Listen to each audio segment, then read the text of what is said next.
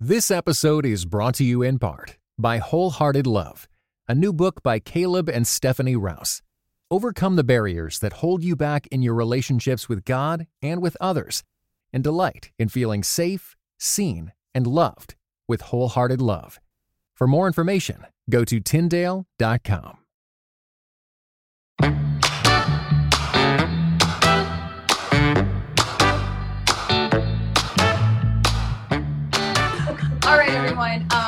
back at the Working Time Podcast. I'm your host, Erica, and I'm talking today with Rachel Pieh Jones. She is live from Djibouti. So um, we are excited to be talking to her from across the world. And she was a guest on the podcast last year after her first book came out. Um, I will link that um, episode in the show notes when I post this on the podcast, which this will be on the podcast, but probably not for a couple weeks. So if you're here on Instagram Live, um, you are a special guest. So thank you for joining us. Rachel, thank you for joining me um, to talk about your new book. I keep, I have to look to see what it's called Pillars How Muslim Friends Led Me Closer to Jesus, which um, you had mentioned this book last time that we talked, and I was already excited about it because um, there's obviously so much we can learn from the way other people do their religions, even if we don't necessarily um, believe in that same religion. And so, tell us about the genesis of this idea and how you decided to write about it. Sure. So, I live in Djibouti, which is, like you said, where I'm calling from, and 99% of Djiboutians are Muslim. So all of my community, um, and, and, I've lived here since 2004, so it's been a really long time. My coworkers, my neighbors, my shopkeepers, everybody is Muslim. And so Islam is just a part of my life. There's um, mosques that surround my neighborhood. There's the month of Ramadan that we just finished a few weeks ago that all my friends were fasting for 30 days. Um, and even just the language that people speak, they talk about Allah, they talk about going to Mecca on Hajj for the pilgrimage. So Islam is just a part of kind of the air I breathe here, I guess. But I'm an American Christian. And so as I started to think about how these practices were around me and how I engage in them in different ways, um, I, I wanted to write the story of what it looks like to live as a Christian in that context, where I'm learning from my Muslim friends. I'm not becoming Muslim, they're not becoming Christian, but we're we're talking about faith together and we're encouraging each other in our own faith. And so the book kind of came out of all that daily life experience. And also, I feel like a lot of American Christians come to Islam or think about it with a sense of fear or misunderstanding. And I thought if I could just share my story of um, not needing to be afraid, that could help explain some things that would maybe take away some of that fear, take away some of that misunderstanding.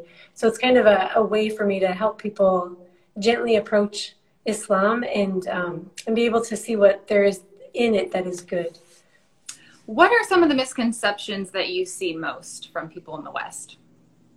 well, one of the most obvious ones, and this is I don't know how common it is, but I get it a lot, where people think that I should really be afraid to be living around Muslims. And so I've even had people say to me, Aren't you afraid that all those Muslims over there want to kill you all the time? And I thought, when people say that to me, I don't even know how to respond because how does a person live if that's really how you feel?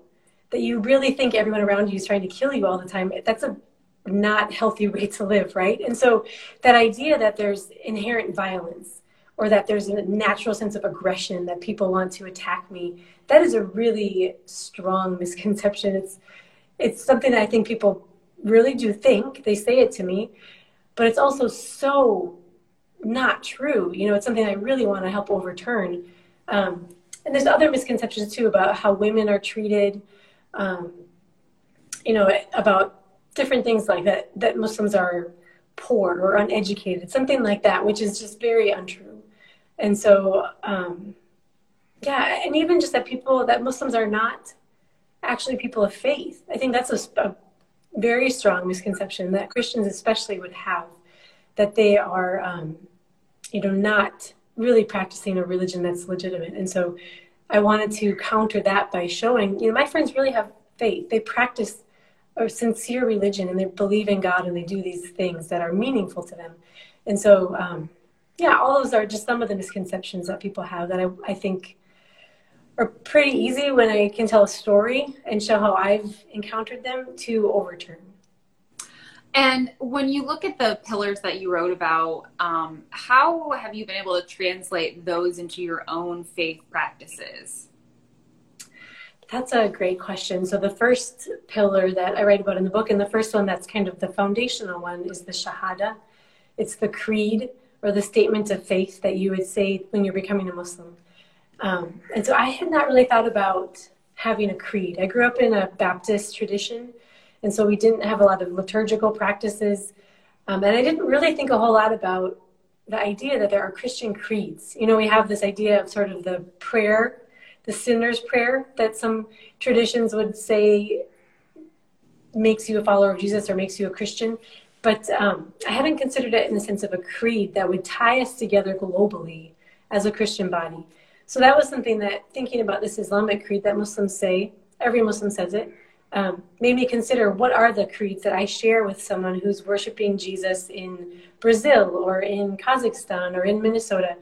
Um, and then other things like prayer. So the, the second pillar is this five times a day ritual of prayer that they will do. And there's a call to prayer that sounds from the mosque. And so I hear it five times a day. And then Muslims will um, they'll wash in very specific ways, and then they bow kneel, stand up again, and they recite these prayers in Arabic. And so from that, I really saw the beauty of using your body in prayer, um, which I know many Christians do, but it's not something that I had done very often. This idea that we can physically prostrate, put our forehead to the ground, and feel the earth as we're communicating with God. That's been something that's um, really impacted me. So, those are a couple of examples. And I want to ask you about um, just I, I, think we talked about this in our last interview but i you know we've got a lot of new people here. So I, I, do want to ask you about you know looking at american christianity from the standpoint of where you are like you're not living in it you're living away across the ocean from it. And um you know how do you how do you view that um the practice of christianity in america today like and how is it viewed i guess overseas like how are how are christians seen from afar so I'll start with that second question. Um, Christians in general, here in my context, aren't something people think about very often. The majority is Muslim. There are three churches that actually have a building that the government allows to exist. There's a Catholic cathedral, a French Protestant church where my family goes, and there's an Ethiopian Orthodox building. And so those buildings exist, but they're not very big. There's not a lot of people who go to them. So the assumption here at least if you're a local person, the assumption is that you're Muslim. And even for other people, the assumption is that you're either Muslim or you're some kind of um, rejecter of faith. I guess is how they would consider anyone who's not a Muslim is that, that you're an infidel. Um, so there, I wouldn't say that they think a lot about like American Christianity, not here. I do, of course, as an American Christian, I think about American Christianity a lot um, because of my community on that side of the ocean. And so, one thing I think that's become very obvious to us after living abroad for so long is some of the ways that culture is misconstrued as religion. And I just think that when you are in it, you can't see it. And that's okay. There's nothing necessarily wrong with that. But when culture becomes um, something that we cling to as if it's a religion, um, that becomes a problem. And so I think some of the ways that we practice faith as Christians in America, even the structure of our services, that's not necessarily straight from the Bible, and there's nothing wrong with it, but we hold to that tradition. So when someone is worshiping in a way that looks different to our faith, and what is cultural, and how how are they informing each other for, for better or for worse? And if it's for worse, how can we separate that out? And I would also, one of the things that I would want to encourage the American church about specifically is to consider and just to really be aware of not being the only church in the in the world. There is a global body of believers that we are part of. Totally. And I think a lot of times American Christians can think they're the center. Their theology is the center, and their ways of singing and ways of um, doing mission or whatever it might be is the center and the way it should be done. But there is a wide diverse, beautiful, thriving global body that we're a part of. And so I just encourage American Christians to think about that. Yes, I'm so glad you said that because oh my gosh, I to, to think that we would be the center is just ridiculous. Um, you know, when you look at, you know, things don't look great for the West and the church and all of those things, but what what I've been hearing is that the global church is thriving in a way that we're not here in the West. And so, if mm-hmm. anything, we should be looking outside of our boundaries to see how to sort of find that revitalization um, and I think you're so right on that point about culture. Like, it has become so overlapping that people don't know the difference. And, you know, it's like, it, it makes me think of things like, you know, when people are battling for religious freedom, which, by the way, like I'm fully supportive of religious freedom. However, it becomes here in America, it has become almost like sometimes it almost feels like it's the point instead of a you know sort of a side point or a secondary point um, and i think we really need to find those distinctions between what is culture what is christ how can and then that mm-hmm. um, you know the whole concept of being in the world but not of the world and i think there's a lot of misconceptions and misunderstanding about how that is supposed to work so that's really interesting to have your perspective on that um, so, how have you been able to get the book out there from afar? Have you been um, on a lot of podcasts? Are you able to travel? I know COVID probably made it weird. mm-hmm. Yeah, yeah. COVID made it weird. I wasn't able to travel this time. No, no traveling book tour. I've done a lot of podcasts, some interviews. That Christianity Today review was really amazing. Um, we had a, a, big launch event with the man who wrote the foreword. His name is Abdi Nor Iftin, and he's a Somali Muslim writer, along with Barbara Brown Taylor, which was amazing to be able to be in conversation with them together. Um, so that oh was gosh, the big yeah, push to get it out. I was just going to say, because it reminds me so much of her book that she recently wrote um, about faith, about different kinds of faith. I forgot what it's called, but um, but yeah, so good that's amazing that you would get to collaborate with Barbara Brown Taylor. Yeah, it was. Sorry, it was I think I lost you for a second. Um, and, and, so is it going well? Do you feel like it's resonating with mm-hmm. people?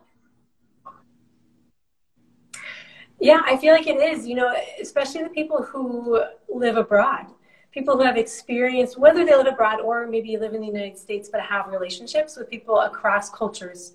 It's not just religion, but culture or faith um, I get a lot of feedback from people like that who feel like I'm putting words to what they've experienced and helping them to understand kind of some of the emotions that they've had and the frustrations of communicating that to people who don't understand it. Um, they're really thankful. So the feedback has been incredible. Um, I do know that not every reader and not every um, Christian or even every Muslim is going to agree with what I conclude in the book. Um, I do feel very comfortable with a lot of Muslim practice. Um, I'm very open to some of the ways that they believe and that they speak about faith. And so that makes some people very uncomfortable. And I'm aware of that and know some of the issues that can be raised. But I think what's important, even in that space, um, just as it is when I communicate interreligiously, to understand that we don't have to agree on everything, but that we're, we're all trying to figure out what it looks like to to love Jesus, to love our neighbor, to follow God in this actual world, you know? And so, in the middle of our disagreements, and if people don't agree, that's okay. I want to talk about those things and and figure out together how to know God better.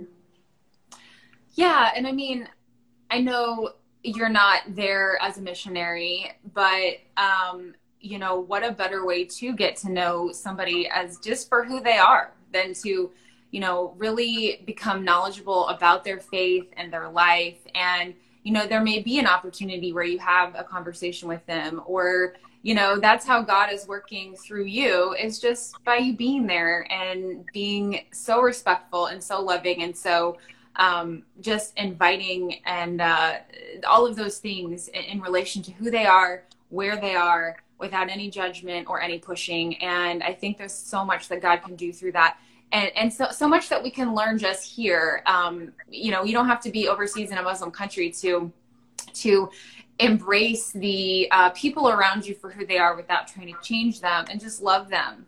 Um, I think so many times Christians are so concerned with you know witnessing or you know whatever that may look like um, when the best thing that you can do as a person is just love the person next to you for who they are get to know their life and that's how god works through you. Um, you know as a kid i growing up in church i always was it was always just so much about like you know witness and share the gospel all the time but it's like that's not necessarily a tactic that's really going to be successful like right right out the gate um, you you have to sort of earn the privilege to share things like that and you can't do that unless you truly love and know and respect somebody and they respect you back. So um, i think you know this book could do so many things in that way as well. So um, i know that i appreciate everything that you wrote in it and, and the reason behind writing it. And um, i think it was such a, a wonderful idea. And thank you so much for sharing today rachel. Is there anything else you want to share about the book or how people can get in touch with you um, I just hope that people will be willing, if they read this book, to consider how they can engage interreligiously, cross religiously with other people. Ask good questions, be very curious, be very humble, and be very open to what they are willing to share with you. So don't water down your own faith, don't expect them to water theirs down, and then engage each other. That's a really exciting way and place to engage um, when everyone can be very authentic about what they love and what they believe. So I encourage people to think about that as you read the book. And you can find me at um, all the social media places. Rachel Pieh Jones is my my handle on all the things. So I would love to um, to connect. Okay, yeah, I think stay curious is like the best phrase for all of life. So um, I love that. Yes, questions are always a good thing, and to be genuinely curious about someone else is going to go a long way. So Thank you so much. I'm glad we finally got our connection to work. That's amazing. Um, yeah, thanks for persisting. Yes, I will link up your book and make sure we get it out there. And I hope that you're able to sell lots of copies and make it go a long way. Awesome. Thanks, Rachel. Thank Bye. Bye.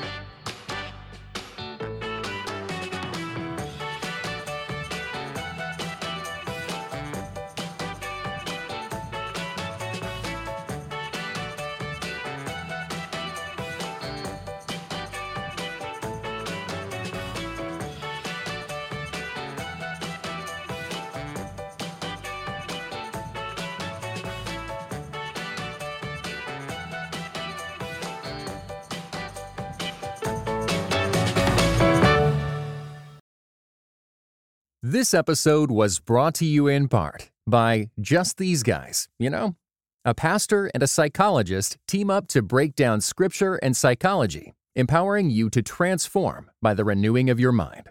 Listen today at justtheseguys.podbean.com or wherever you get your podcasts. Just these guys, you know?